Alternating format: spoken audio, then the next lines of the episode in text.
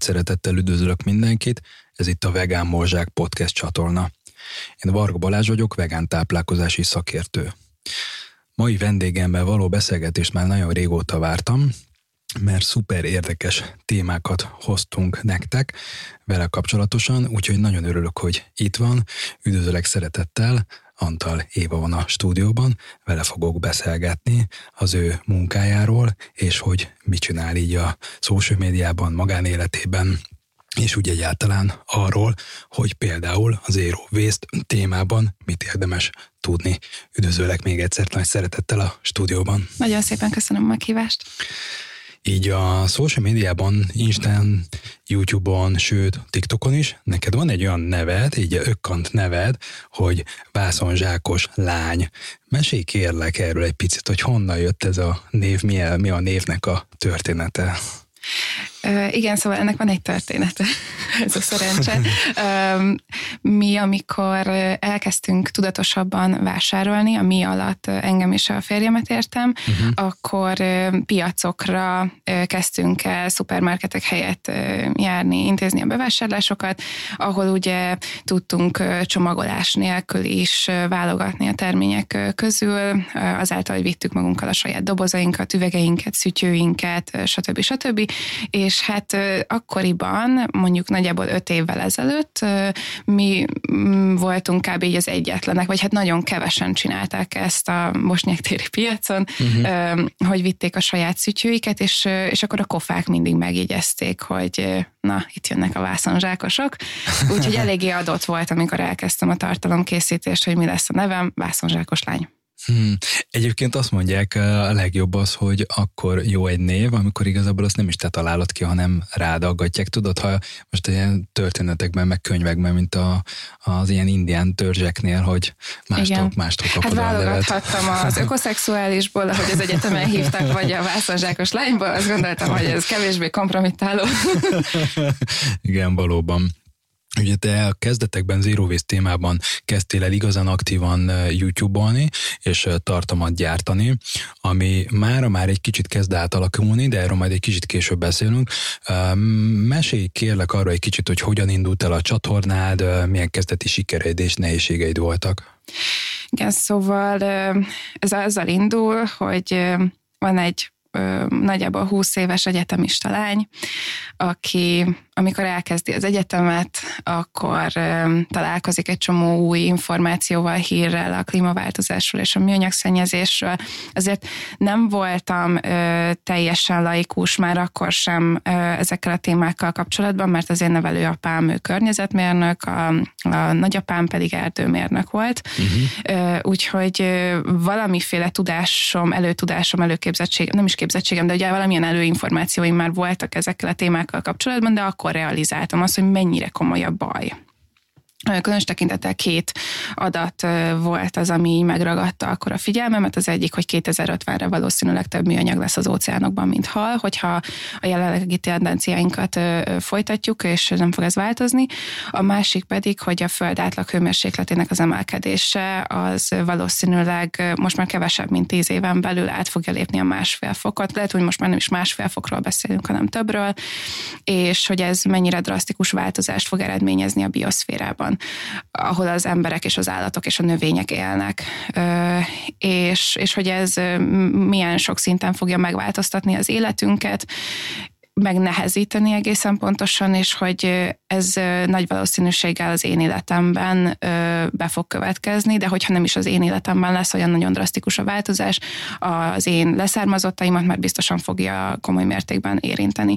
És hát ezen okokból kifolyólag döntöttem úgy, hogy én, én, én egyszerűen nem akarom homokba dugni a fejemet, szeretném a, a legalább egyéni szinten valamit itt csinálni ezzel kapcsolatban. Uh-huh. Tudom, hogy egy ember az nyilván nem tud elérni, gyakran szokták ezt a kritikát megfogalmazni a veganizmussal szemben, és hogy jó, egy ember nem eszik húst, vagy nem eszik állateredetű dolgokat, attól még meg fognak halni állatok, attól még mások fognak húst tenni, és ö, bár így van, Valóban, de egyrészt a saját értékrendemmel szerettem volna azonosulni, tehát a saját értékrendemnek megfelelő életet élni, másrészt pedig azt gondoltam, hogy legalább, hogyha én elkezdem, talán, hogyha mások látni fogják azt, hogy én próbálok változtatni a fogyasztói szokásaimon, akkor ők is elindulnak valamilyen irányba. És akkor kezdetekben ez még tényleg csak az én, vagy a mi életünkben nyilvánult meg, aztán elkezdtünk erről barátokkal beszélgetni, ismerősökkel, mert hát aki átjött hozzánk, vagy elkezdett velünk beszélgetni, akarva akarat akaratlanul valahogy feljött ez a téma, hogy hogy lakásban komposztálunk, vagy hogy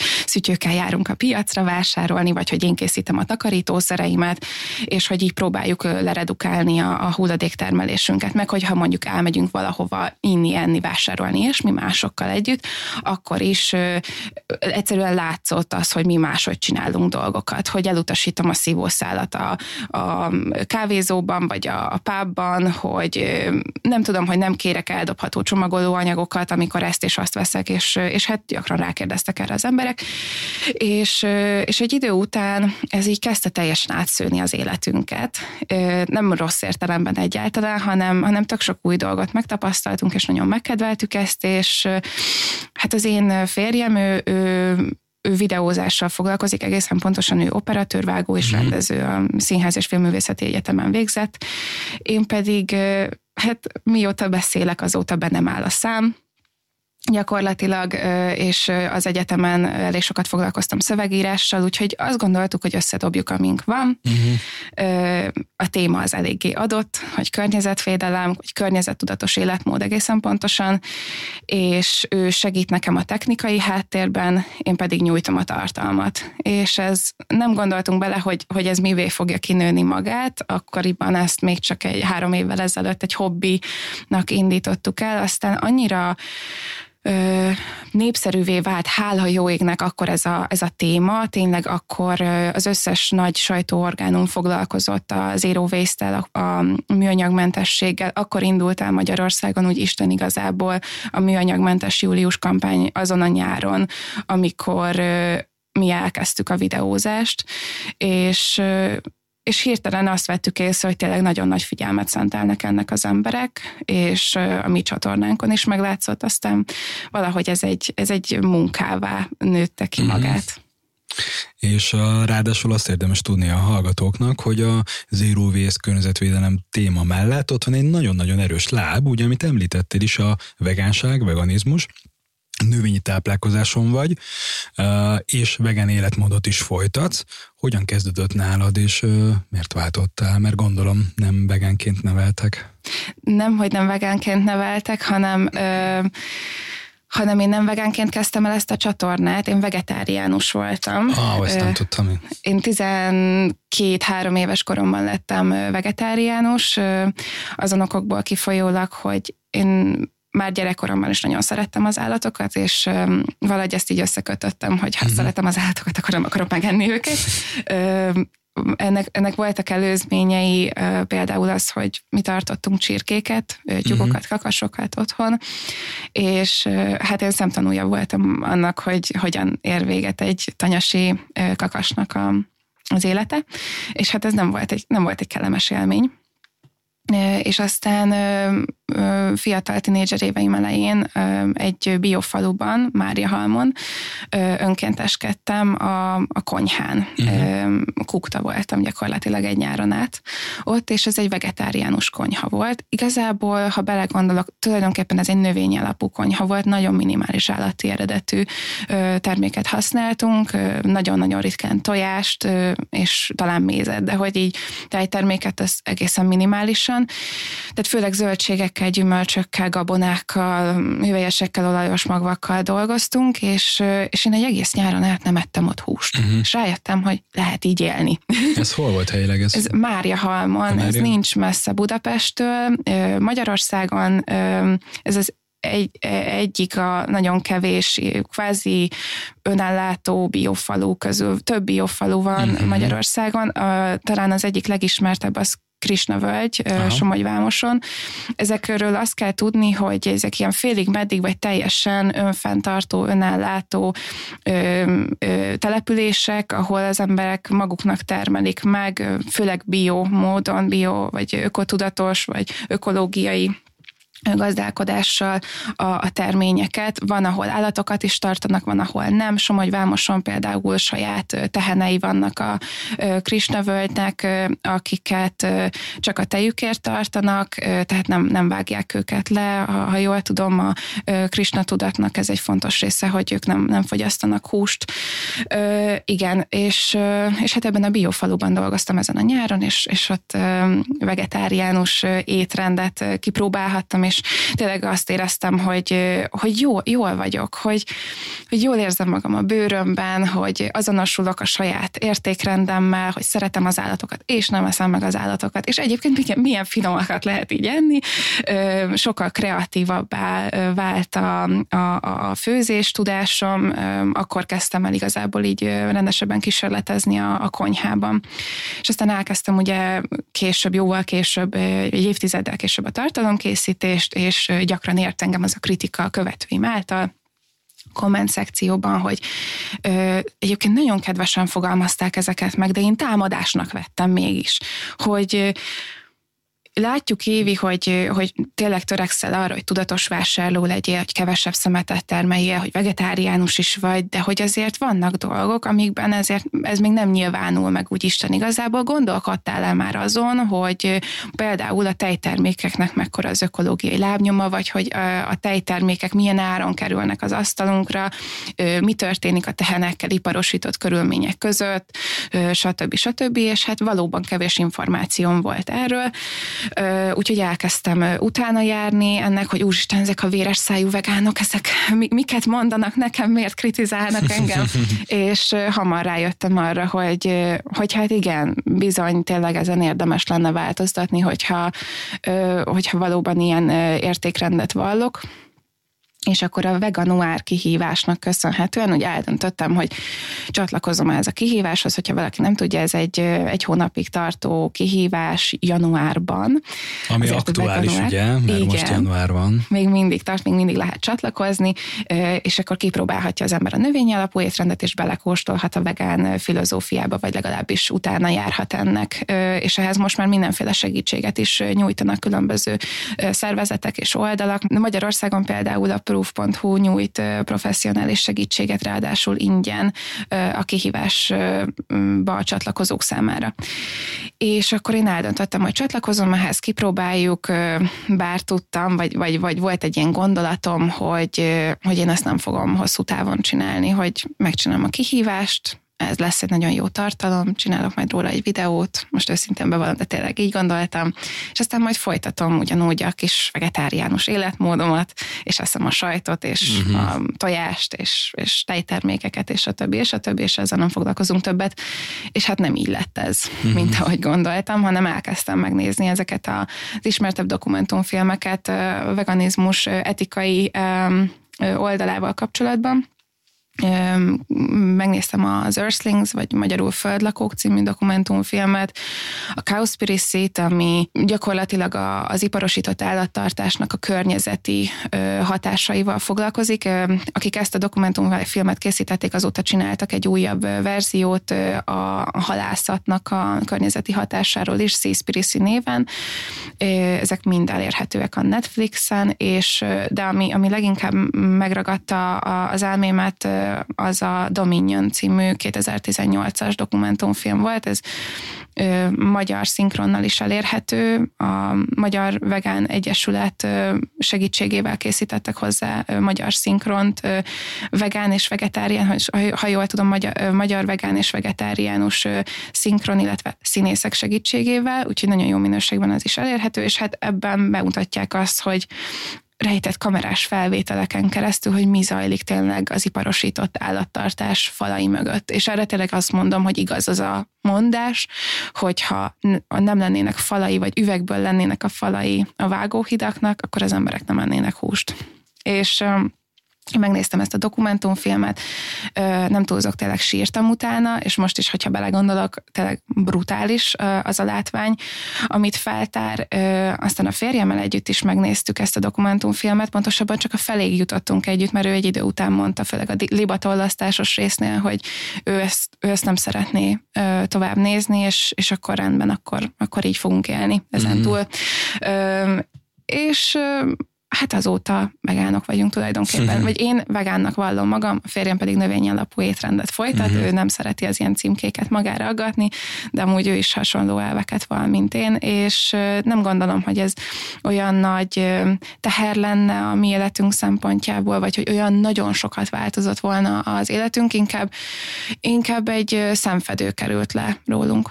Uh-huh amikor így váltottatok utána, mindig ugye egy kulcskérdés, hogy így a családbarátokkal hogyan viszonyul a kapcsolat. Nálatok ez így hogy alakult a szüleid, barátok, család, hogyan, hogyan reagáltak rá, voltak-e konfliktusok, hogyan kezeltétek? mint mondottam, volt, ugye én gyerekként lettem vegetáriánus, én akkor még bőven otthon laktam a, a szüleimmel, mm. és nekem az a szerencsém, hogy hogy nagyon felvilágosult szüleim vannak.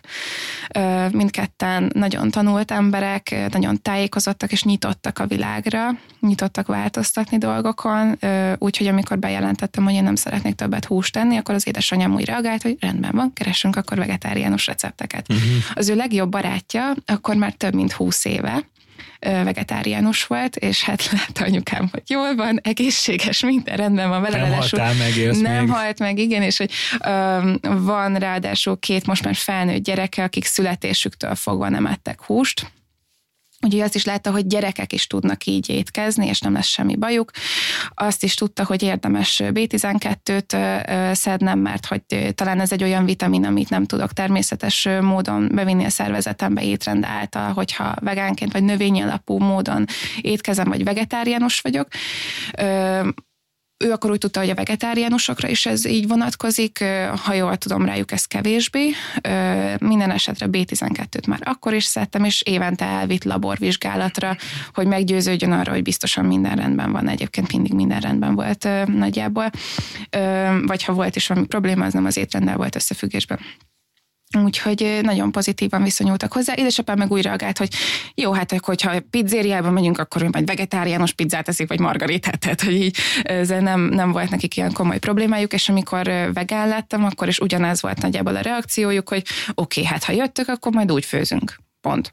Igen. és a férjem szülei is, az anyósom és az apósom, ők is hasonlóképpen reagáltak, hogy ha jöttök, akkor, akkor növényi tejet veszünk, és úgy iszátok a kávét, meg akkor zöldséges ételeket főzünk, és ennyi. Tehát, hogy senki nem csinált ebből semmi cirkuszt. Mondjuk ez hozzátartozik az is, hogy hogy, hogy mi is próbálunk úgy állni ehhez, hogy, hogy ne érezzék magukat kellemetlenül ö, miattunk, vagy, vagy ilyesmit. Tehát például mi is gondoskodunk magunkról, hogyha megyünk vendégségbe, mi, mi is viszünk vegán ételeket, vagy ilyesmit, mondjuk karácsonykor most mindenhova vittünk vegán beiglit, ö, tehát hogy így, így, hogy mondjam, próbálunk tényleg nem azok a sztereotív véres szájú vegánok lenni, nem tudom, hogy léteznek-e egyáltalán ilyen vegánok, vagy ez csak egy urbánus legenda, de minden esetre próbálunk nagyon inkluzívan állni ehhez az egészhez. Baráti baráti társaságban előfordulnak viták, de ezek viták, nem veszekedések, viták. És szerintem vitatkozni bármivel kapcsolatban lehet, és kell is. Úgyhogy előfordulnak ilyen beszélgetések egy, ö, ö, mit tudom én, kocsmai összejövetel alkalmával, hogy de a gyapjú az miért nem vegán? és akkor beszélgetünk a gyapjúiparnak a ö, különböző árnyoldalairól, és olyankor nagyon szoktam mosolyogni, amikor a férjem tényleg a birkák védelmére kell, és elmagyarázza, hogy mi a baj a gyapjúiparral. Ö, Úgyhogy ilyenek szoktak lenni, de szerintem ez egyáltalán nem káros vagy rossz. Meg kell tanulni érvelni. Igen, az egészséges vita az jó szerintem is. Nagyon sokat segített egyébként az érvelési technikáknak a fejlesztésében az, hogy elkezdtem követni olyan tartalomkészítőket, akik megosztanak ilyen vitákat, például Earthlinger, Ed Winters valódi nevén, vagy Joy Carpstrong például nagyon jó vitákat szoktak megosztani, ezek utcai beszélgetések, és vannak különböző érvelési technikák a veganizmussal kapcsolatban, amiket érdemes megtanulni, mert az emberek gyakran ugyanazokat a kérdéseket vetik Igen. fel. Igen. Nagyon úgy tűnik, hogy egyébként a hobbid és a szenvedélyed az most már tényleg nagyon-nagyon erősen aktívan ugye munkádá válik, és ezt alá is támasztod azzal, hogy most az ELTE humán ökológia szakára jársz, ahol, ha jól tudom, akkor van egy nagyon kedvenc témád, ami mostában nagyon foglalkoztat téged, az még hozzá az elektromos autókhoz köthető akkumulátor gyártás.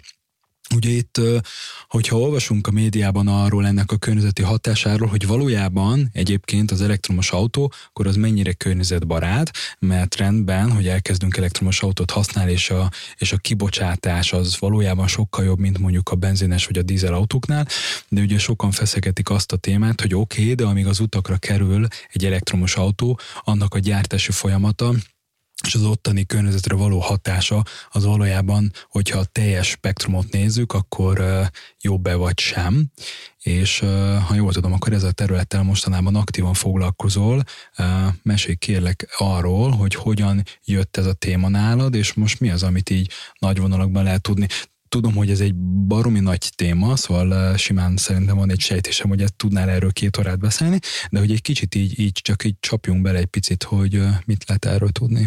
Igen, egyébként, amit mondtál, hogy az elektromos autónak az utakon a kibocsátása az jóval kevesebb, nem mondhatjuk, hogy nulla, de kevesebb, mint a belső égesű motoros autókét. Az elején szeretném megjegyezni azt, hogy nekem nincs autóm, sem jogosítványom, és mégis elkezdett érdekelni ez a téma. Úgyhogy a környezet környezetvédelemben tényleg uh, nem tudhatja az ember, hogy milyen téma lesz az, ami megragadja a fantáziáját, uh, de hogyha valamit rosszul mondok uh, autó alkatrészsel kapcsolatban, akkor uh, előre is elnézést kérek uh, ezért, de nagyjából így azt kell tudni, uh, vagy, vagy, vagy arra jöttem rá, amikor elkezdtem ezzel kapcsolatban tájékozódni, hogy igen, az, a, az elektromos autó valóban az utakon kevesebb kibocsátást produkál. Azért mondom, hogy kevesebb, mert hogyha nem megújuló forrásból származik az az energia, amivel lett töltve az az az elektromos autó, akkor gyakorlatilag ugyanott tartunk, ugyanúgy van kibocsátása, csak nem a városban, vagy nem, az, nem ahol az az autó megy, hanem például egy erőműből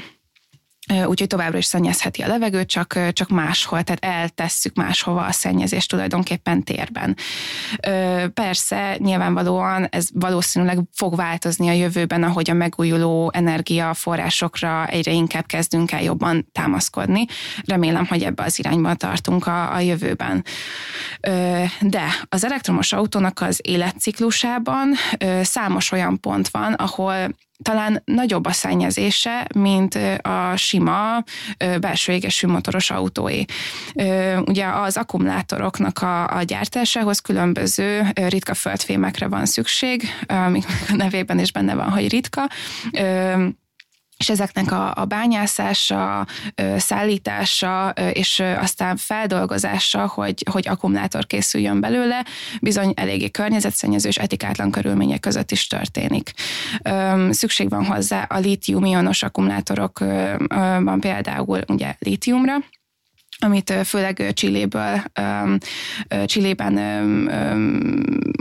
hoznak a felszínre, vagy, vagy bányásznak, és ez egy nagyon vegyi anyag és vízigényes folyamat. És Csillében egyébként is nagyon komoly problémákat szül a, a vízhiány, úgyhogy ez csak még jobban tetézi.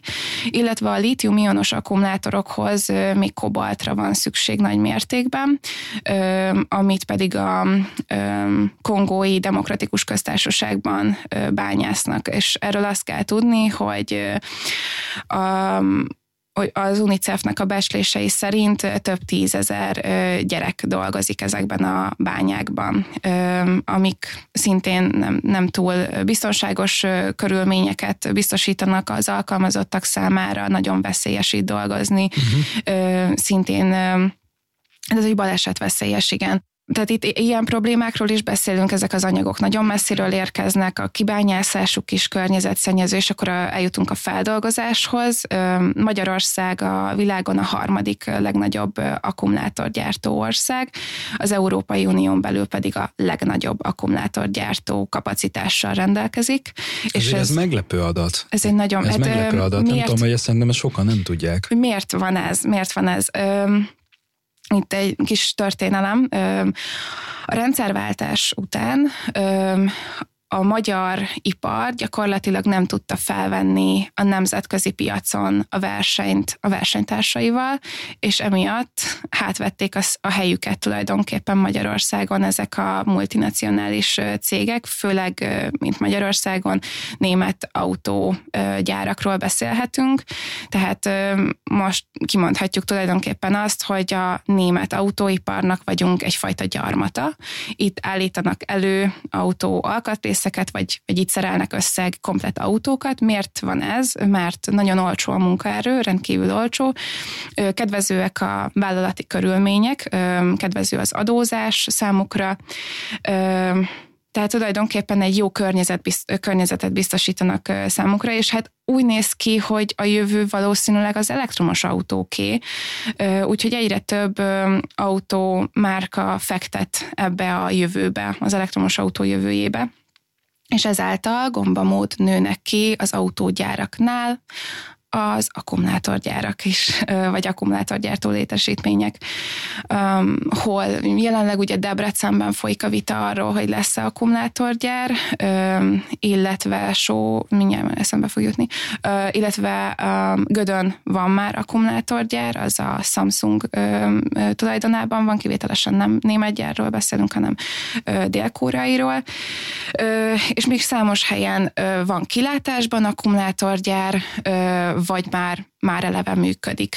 És ezeknek a működtetése sem feltétlenül környezeti terheléstől mentes, szintén a vízfelhasználás, illetve a vegyi anyag használat miatt, illetve hát most gondoljunk bele abba, hogy ezek az óriási beruházások mekkora építkezésekkel is járnak, ezek mennyire hangosok, illetve maga, maga a gyáraknak a működtetése is zaj, fény és levegőszennyezéssel jár, ami a lakosoknak a, az életét megkeserítheti, illetve hát területre is szükség van ezekhez a gyárakhoz a Samsung gyárnak a bővítéséhez, ami 2017-től indult meg, ugye előtte ott katócsugárcsöveket gyártottak, aztán ugye a televíziózás ilyen formájának leáldozott, és elkezdtek 2017-től elektromos autóakkumulátorok gyártásával foglalkozni, és azóta bővi, bővítették, vagy bővítik a gyárat, és egy óriási, tehát brutálisan nagy erdőterületet elvettek a, a gödiektől, ezáltal az ő életminőségük jelentősen romlott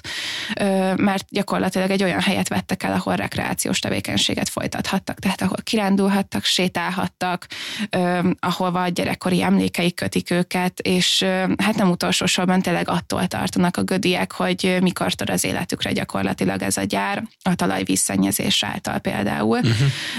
De persze igen, ilyen apróság, apróságnak gondolunk, de hát ha ott élünk, az nem apróság, hogy, hogy milyen zajszennyezés van, fényszennyezés van, hogy nem tudnak aludni gyakorlatilag. És akkor hát Göd esetében ugye az egy probléma, hogy, vagy nem probléma, de, de a, amiatt tudott talán ez kialakulni, hogy nincsen lokálpatrióta a helyi közösség, mert hogy ez egy alvóváros, oda az emberek aludni járnak haza, és egyébként a fővárosban dolgoznak. Uh-huh. Úgyhogy nincs egy lokálpatrióta közösség, aki erőteljesen ki tudott volna állni ezzel ellen, és Debrecennél, mm, hát most én nagyon kíváncsi vagyok arra, hogy mi lesz ennek a vége. Most volt egy ilyen meghallgatás, vagy egy, egy, egy tárgyalás, egy nyilvános tömeggyűlés gyakorlatilag. A, a debreceni gyár munkatársaival, illetve Debrecen város vezetőségével, illetve a környékbeli településeknek a vezetésével és a város lakókkal, vagy az ottani lakosokkal együtt ö, ö, arról, hogy, hogy lesz egy gyár, illetve hát milyen pozitív dolgok származnak tényleg abból, hogyha az ember hátsó kertjében egy akkumulátorgyár van, ö, és a helyiek nagyon, legalábbis ezen a tárgyaláson készült erről a felvétel, ezt meg lehet tekinteni a YouTube-on, ö, lehet látni, hogy a lakosok élesen fellépnek ezzel ellen, uh-huh. és én abban bízom, hogy a gödi tapasztalatok, illetve a különböző más akkumulátorgyáraknál szerzett tapasztalatok majd elvezetnek odáig, hogy az emberek nem fogják hagyni ezt, és fellázadnak ellene és, és hogy elégedetlenek lesznek ezzel kapcsolatban. Mert, vagy, vagy legalább valami kompromisszumos megoldást valamit találjanak. Kompromisszumos megoldás, igen. Ö, olyan helyre tegyék esetleg, ahol nem mezőgazdasági tevékenységet folytatnak az emberek, tehát nem a saját betevőjüket veszik el tulajdonképpen azzal, hogyha oda igen. telepítenek egy gyárat, vagy nem, a, a, nem, nem szipolyozza el a vizet például a mezőgazdasági tevékenységtől, és nem kell tartaniuk a lakosoknak attól, hogy, hogy a, a talaj vízszennyezés következtében nem használhatják például a kerti kutat. Uh-huh. Egy kicsit visszakanyarodva a, social médiára és a tartalomgyártásra, az elmúlt három évet tekintve mit gondolsz, hogy tartalmaidat tekintve mi változott meg leginkább?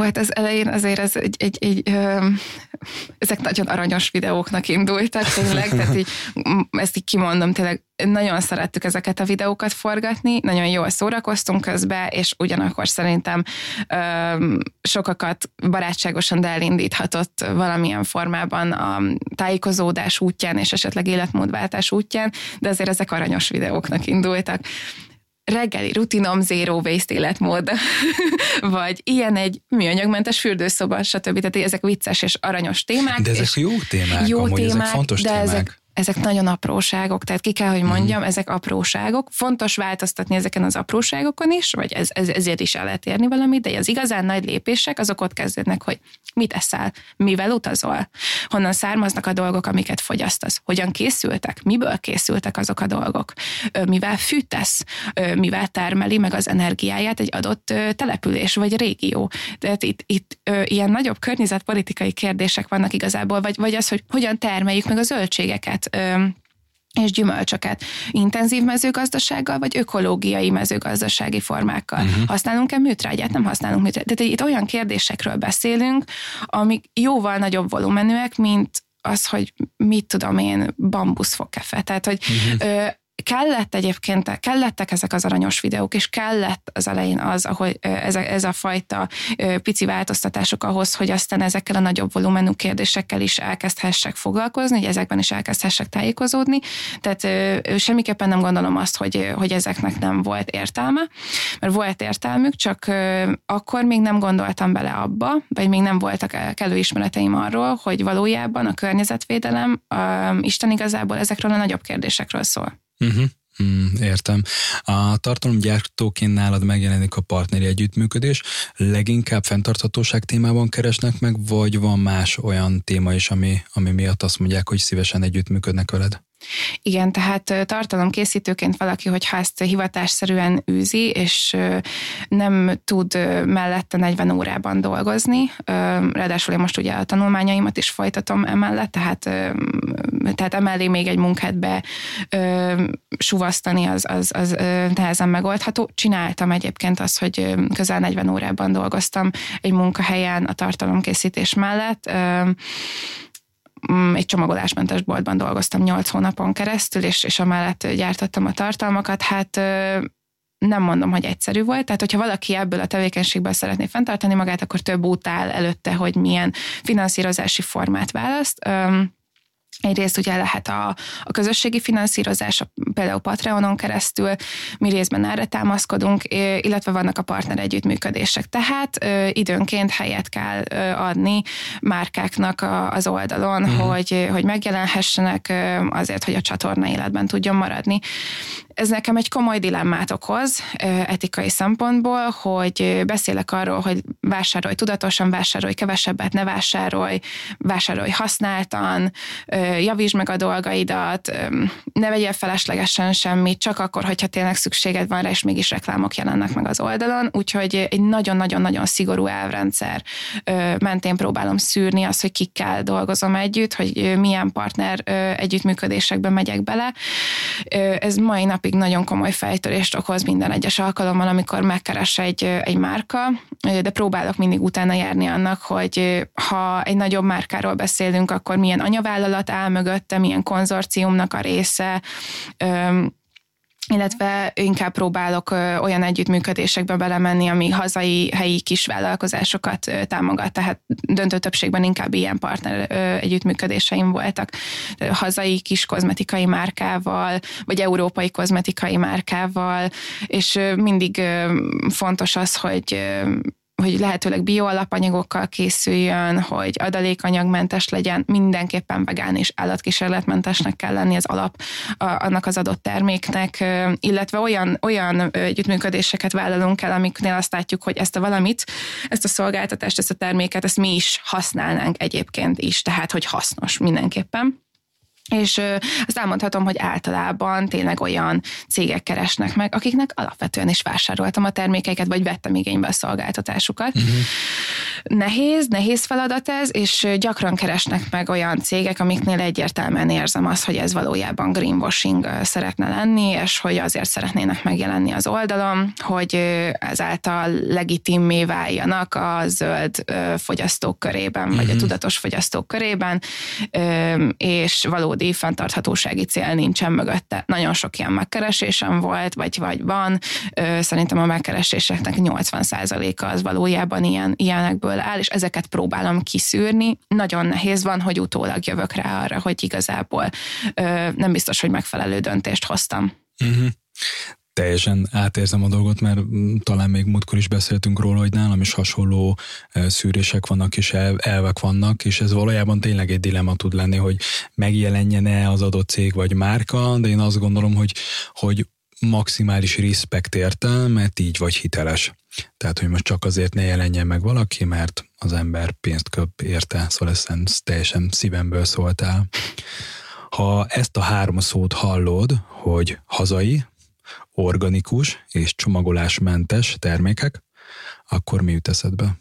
Hát nekem a csomagolásmentes boltok.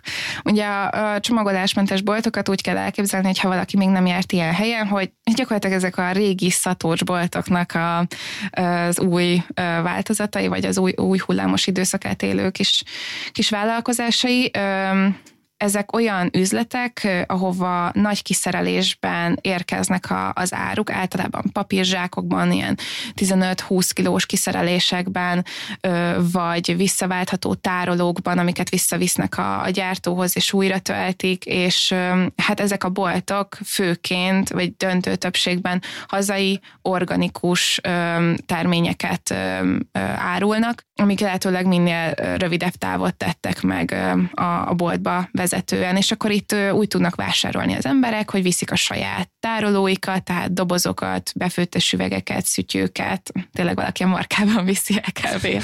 a portéket, és, és akkor ezeket le kell tárázni, tehát le kell mérni a, a tárolóknak a súlyát, értelemszerűen azért, hogy ne fizesse ki azt a, a, a vásárló feleslegesen, illetve így tudja nyomon követni azt a bolt, hogy pontosan miből mennyi fogyott.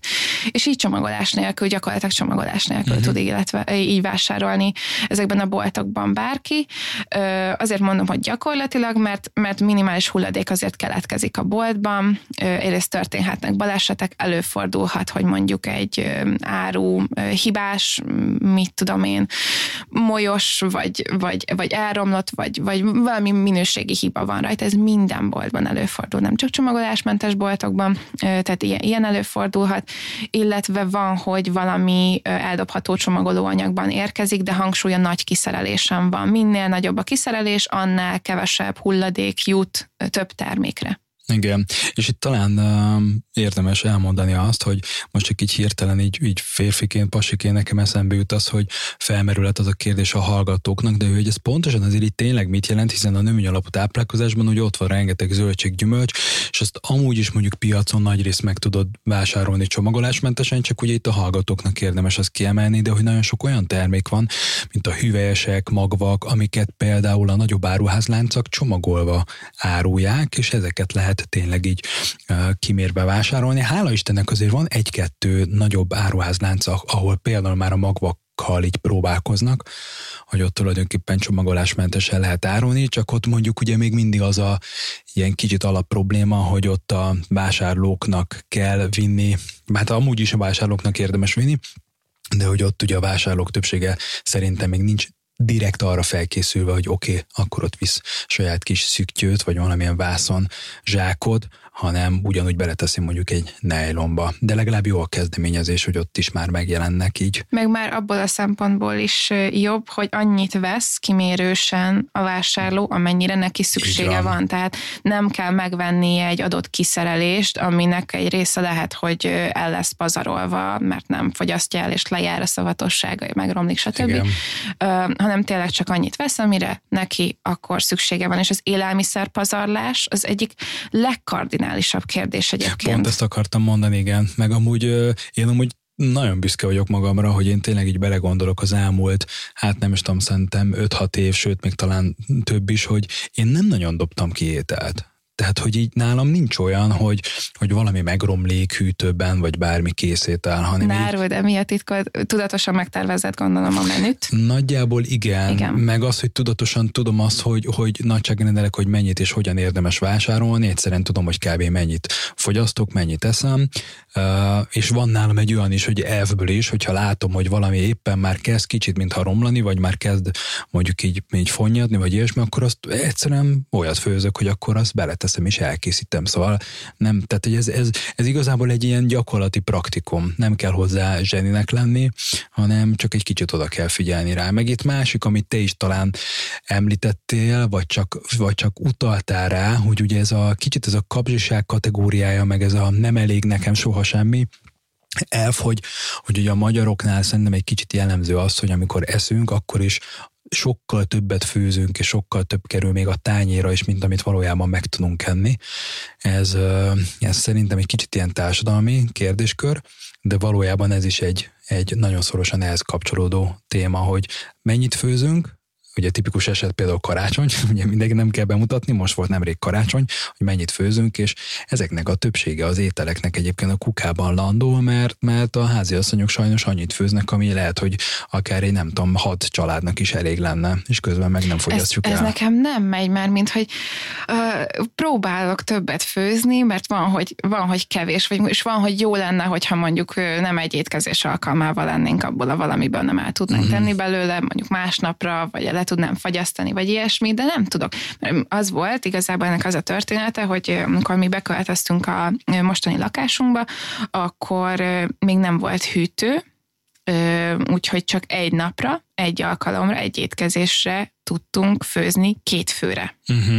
És megtanultam egy alkalomra, egy étkezésre két főre főzni, és én azóta így főzök. Van hűtőnk, azóta Tök nyilvánvalóan van mhm. hűtőnk, de a kezdeti időszakban, amikor még rendezkedtünk be, akkor nem volt, és ez alakult ki, és azóta is ez sem, és nem tudok rajta változtatni. Képtelen vagyok. Tudom, hogy csak meg kéne növelni, ez, nem, de közben Igen. jó ez így, mert így nem pazarolunk tényleg a, a főtételekbe, de nem csak ilyenkor pazarolnak az emberek, ezt, ez fontos tudatosítani, hanem, hanem van ilyen, hogy megfeledkezünk valamiről tényleg a hűtőben, a hűtő hátsó rész részébe került, megpenészedett, molyos lett, stb. Tehát, hogy öm, ilyen formában sokkal több élelmiszer dobnak ki az emberek, és a magyarok átlagosan a Magyar Élelmiszerbank felmérései szerint olyan 65-67 kg élelmiszer dobnak ki évente, ami egy átlagos embernek a súlyával egyezik meg, és ilyenkor azt fontos megérteni, hogy nem az élelmiszer dobott ki, tehát itt nem a fizikai élelmiszerről van szó, hanem azt megtermelték az energiával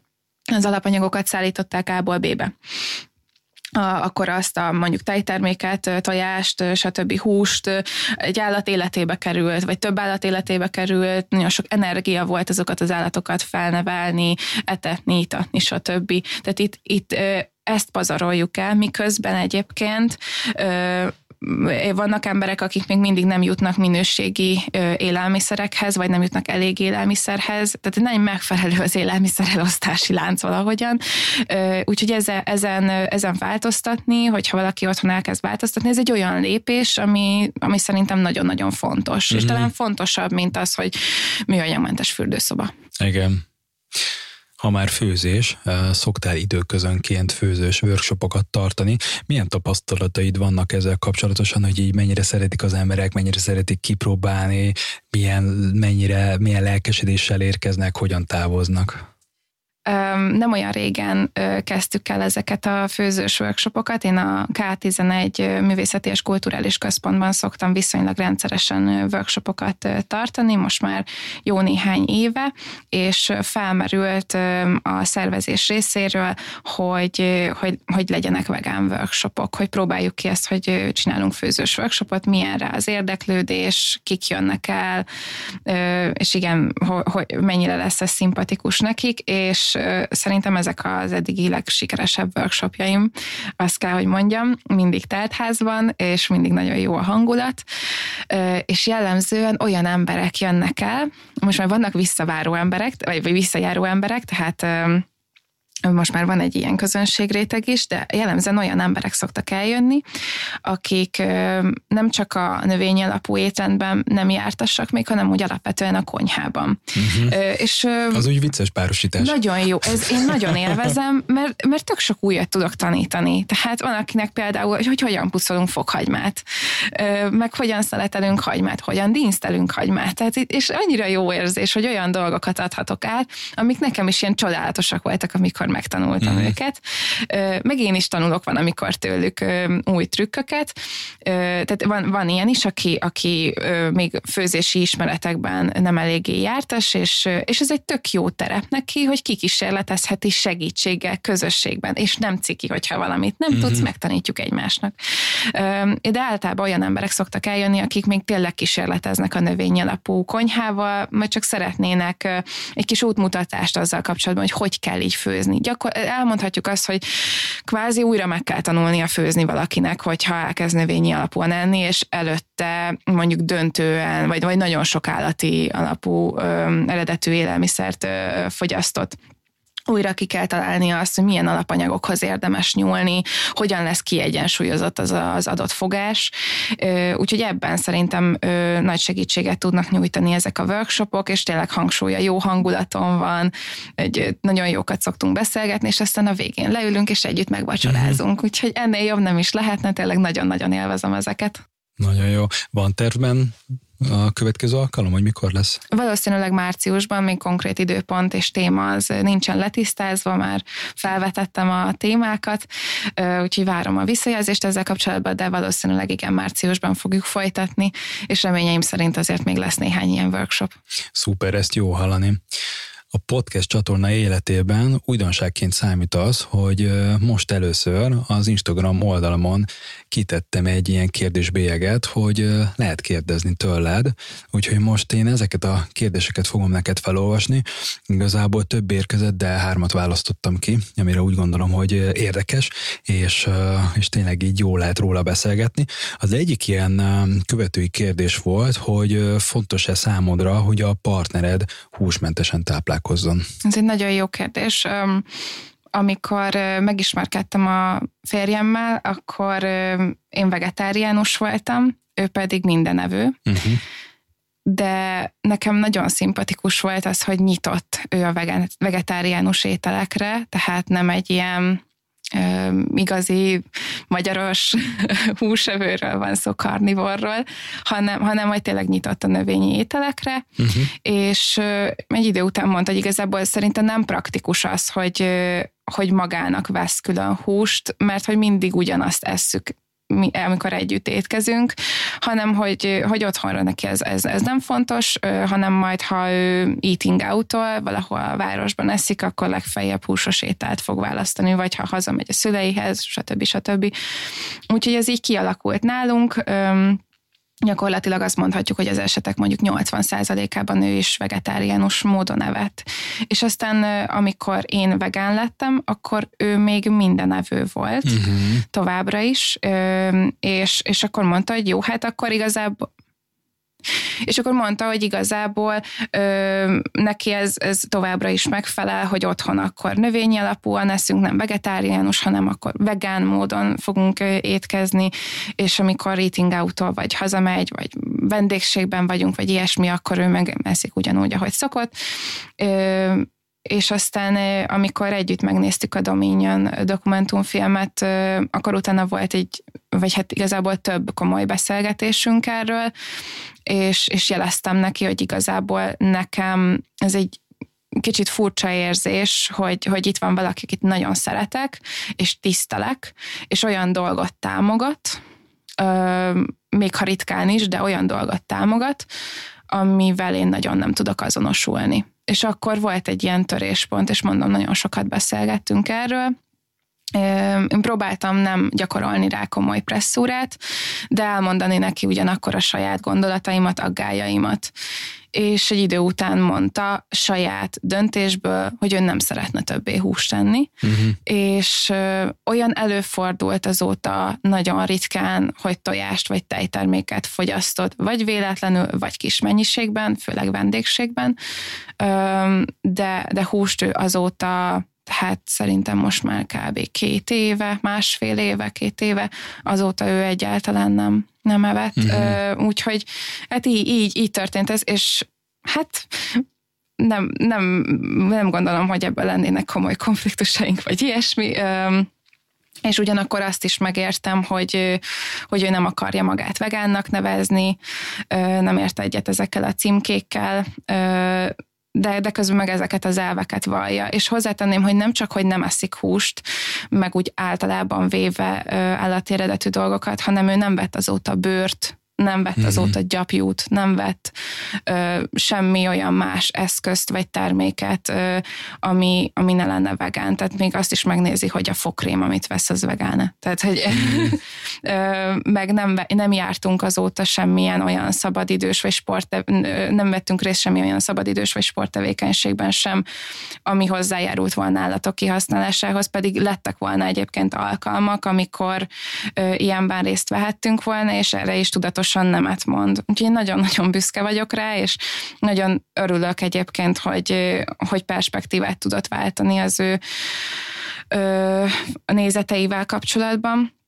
És hogyha ha nem ő lenne a férjem, ha mondjuk még a randi piacon lennék, akkor, akkor valószínűleg én nem tudnék már minden evővel kapcsolatot létesíteni a barátaim nagy része egyébként minden nevőkből áll, tehát nem arról van szó, hogy én nem állok szóba ilyen emberekkel, vagy ilyesmi, de egy de intim kapcsolatot egy olyan valakivel, akit én tényleg szeretek, és ugyanakkor olyan dolgot támogat, amivel én nem értek egyet. Itt lehetne ez más dolog is, lehetne ez a fast fashion, vagy lehetnének ezek politikai nézetek is, öm, akkor akkor én nem tudom, ezt nem tudnám jó szívvel csinálni, úgyhogy vannak egyébként vegán társkeresők, mint kitól megtudtam, szóval ha valaki, valaki hasonlóképpen érez, akkor vannak olyan felületek, amin keresztül tud olyanokkal ismerkedni, akik hasonló elveket vallanak. Még egy történetet elmondanék ezzel kapcsolatban. Mielőtt okay. én megismerkedtem volna a férjemmel, randiztam egy sráccal, aki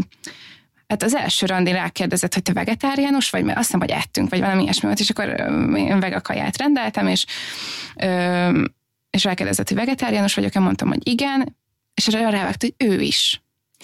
És szerintem egy ilyen három-négy hónapon keresztül hazudott nekem, hogy ő wow. vegetáriánus, aztán wow. lebukott, és kiderült csak azért mondta, hogy bevágódjam. Wow. Ez azira rossz érzés tud lenni. Nagyon érdekes, Nagyon, igen, és hogy... nem is értem, hogy miért gondolta azt, hogy ez jó ötlet. Hogyha ha azt hát mondta igen, volna, hogy minden evő...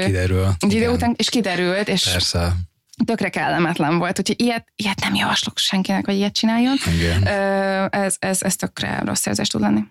Igen, de a kérdés szerintem azért is volt jó, mert egyébként nekem is sokszor felteszik ezt a kérdést, hogy ez mennyire számít, és én azt gondolom, hogy én is egyetértek veled, én is hasonlóan gondolkodom. Én egy picit, nagyon picit próbálom még plastikusan kezelni, de, de én is hasonlóan gondolkodom még hozzá azért, mert, mert nagyon fontosnak tartom, hogy legyen nyitott a változásra lehetőség szerint nálam is úgy van, hogy lehetőség szerint, ha már vegetáriánus, akkor az már egy ilyen fú, akkor ez egy nagy lépés, hogy, hogy legalább próbálom nem, nem már annyira még, még nehezebben leszűkíteni a saját, meg a, meg a közös esélyeinket, de valójában az, amit mondtál, az azért fontos, mert ha együtt akar élni valaki a másikkal, akkor persze a szerelem az nagyon fontos, a szerelem mindent átível, és, és el tud homályosítani sok mindent, de a lényeg az, hogy mindent át tud évelni, és, és tényleg a szerelem az, az fontos, de azért vannak azért a gyakorlati, napi, együttélési praktikák, közösségek, hova mész el együtt étterembe, utazni, a nem tudom micsoda, szóval, és, és ezek, pont ezek a, a lépésekben szerintem nagyon fontos. Igen, tehát itt kicsit átfogalmaznám azt, amit korábban mondtam, tehát itt nem feltétlenül arról van szó, hogy, hogy, hogy egy nem vegánnal nem létesítenék kapcsolatot, hanem olyan valaki, valaki nem nyitott erre. Tehát, igen, hogyha mondjuk azt mondja, igen, hogy... szerintem ez értető volt, igen, igen, igen, mondtad. Hogy azt mondja, hogy ő mindenevő, de abszolút megérti azt, a, a, ahogy én gondolkodom. De meg nem ahogy... akar változtatni mondjuk arra azt mondanám, hogy azt nem. Igen, azt nem, igen azt de, nem. Ezt, de ezt értem is, ahogy mondtad, igen. Tehát, hogy nálam is ugyanez, hogy, hogy ha még nem is teljesen növény alapon van, de legalább legyen meg a nyitottsága, igen. és akkor szépen lassan így. Szóval igen, igen, hasonlóan. Következő kérdés az az nem a táplálkozáshoz kapcsolódik, de szerintem nagyon szép kérdés, hogy érdekel-e bármi ezoterikus tanítás, eszme, út, téma? Nem. Öm, azt kell, hogy szokták rólam ezt feltételezni, uh-huh. megjelenésemből, témákból adódóan, vagy a vegetáriánus, vagy a vegán életmóddal kapcsolatban, hogy, hogy biztosan van valamilyen spirituális gondolkodásom is, vagy kötődésem. Uh-huh. Azt kell, hogy mondjam, hogy nem. Én sem ezotériában, sem semmilyen spirituális vonalon, sem semmilyen vallásban nem vagyok sem jártas, sem hívő. Uh-huh. Hogyha valakinek valakinek ez, ez szimpatikus, akkor egészségére nyugodtan. Én, én valahogy nem tudok őszintén ilyenekben az, ilyenekkel azonosulni, úgyhogy én tisztán ilyen tudomány alapján uh-huh. tájékozódó valaki vagyok. Oké. Okay. Harmadik kérdés, az pedig visszakanyarodva a táplálkozáshoz. Ha sikerülne előállítani laborban tejet, akkor fogyasztanátok-e? Na, na. na, na, én várom egyébként, hogy a laborhús, a labortej, ezek elterjedjenek. Um, a laborhús, az nem vagyok benne teljesen biztos, hogy így ennyi év után lenne kedvem megkóstolni, lehet, hogy azt mondanám, hogy fúj, de, de a labortej, azt például tök szívesen kipróbálnám. Elsősorban azért, mert valószínűleg ennek az ökológiai lábnyoma az jóval alacsonyabb, mint egy állattól származó tejé, mert hogy ehhez nem kell felnevelni állatokat, um, ahhoz, hogy, hogy elő tudják állítani, tehát itt tenyésztett tejről és tenyésztett húsról beszélünk um, laboratóriumi körülmények között, uh, illetve Hát, hogyha nincsen benne laktóz, hm. akkor valószínűleg. Mert ugye nekem a, a tejről való lemondásban az is közrejátszott, hogy én nagyon erősen laktózérzékeny vagyok. Én nem is értem igazából, hogy miért fogyasztottam én valaha tejtermékeket. Te, teljesen hülye voltam. Szóval ez esetben én persze tök szívesen kipróbálnám, meg ugye nem járult hozzá semmilyen állatnak igazából a ö, kihasználásához. Ö, de azért még ezek a termékek sajnos kiforróban vannak, még nem mindenhol legalizálták őket, ha jól tudom, Szingapurban már legalizált mind a gyártásuk, mind a forgalmazásuk, illetve Izraelben is van már olyan vállalkozás, ami ilyen jellegű termékeket forgalmaz. Uh-huh. Oké. Okay. Ez már egy záró gondolat, egy záró kérdés, ugye nem a hallgatói kérdésektől jön, hogy mit üzennél azoknak, akik gondolkodnak azon, hogy kipróbálják a növényi alapú táplálkozást? Mindenek előtt én azt javaslom, hogy legyen egy miért, hogy, hogy legyen valamiféle céljuk, legyen valamiféle mögöttes mozgatórugó, ami miatt ezt elkezdik csinálni, mert az egy motivációt adhat abban, hogy ez ne csak egy kísérlet legyen, hanem, hanem akár hosszú távon megmaradjon. Én egyébként azzal kapcsolatban is nagyon támogató vagyok, hogyha valaki drasztikusan csökkent az állati termékek bevitelén, vagy vásárlásán, vagy fogyasztásán. Szerintem az is óriási eredmény lenne, hogyha mondjuk a társadalmunk azt mondaná, hogy akkor mostantól fele annyi húst fogok fogyasztani, tehát akkor, akkor ugyanúgy fele annyi állat hal meg. Úgyhogy én, én ezt, ezt tökre támogatom, tehát az, az is egy tök nagy tanulsága lehet mondjuk a veganuárnak valaki számára, hogy rendben lehet, hogy nem lesz vegán, de mondjuk tényleg 50%-kal lecsökkenti a húsbevitelt, vagy hogy tart tudatosan húsmentes napokat, húsmentes étkezéseket egy, egy héten de legyen egy miért, legyen, legyen valamilyen indok vagy ok, amiért ezt elkezdi csinálni, amibe tud kapaszkodni. Uh-huh. Ez van, akinek az egészsége, nekem például a laktóz, ez egy ilyen ö, tök jó kapaszkodó, hogy nagyon jól néz ki ez a sajtos valami, de gondolj bele abba, hogy mennyire rossz lesz utána.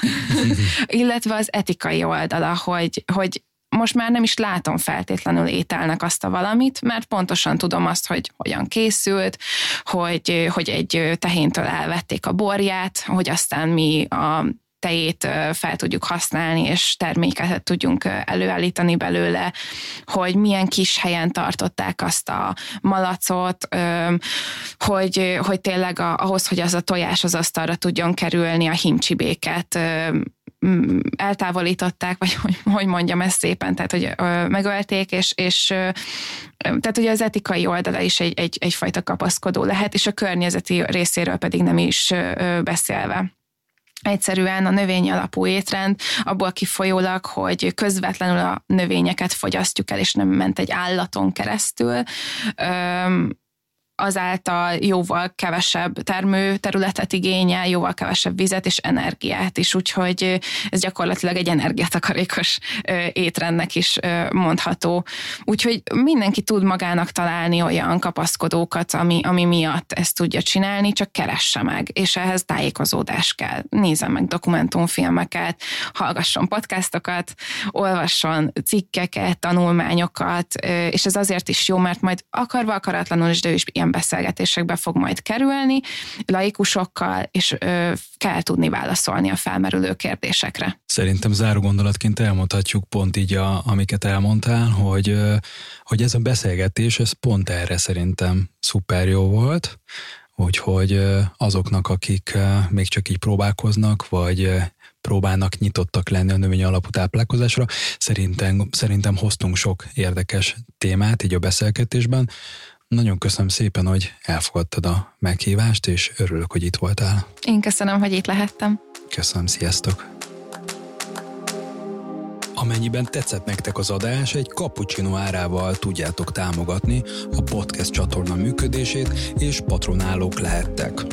Ahhoz, hogy gyakrabban tudjunk publikálni posztokat, cikkreferátumokat és podcast adásokat, bizonyos munkák elkészítését kiszervezzük, hogy gyorsabban és több anyagot tudjunk készíteni nektek.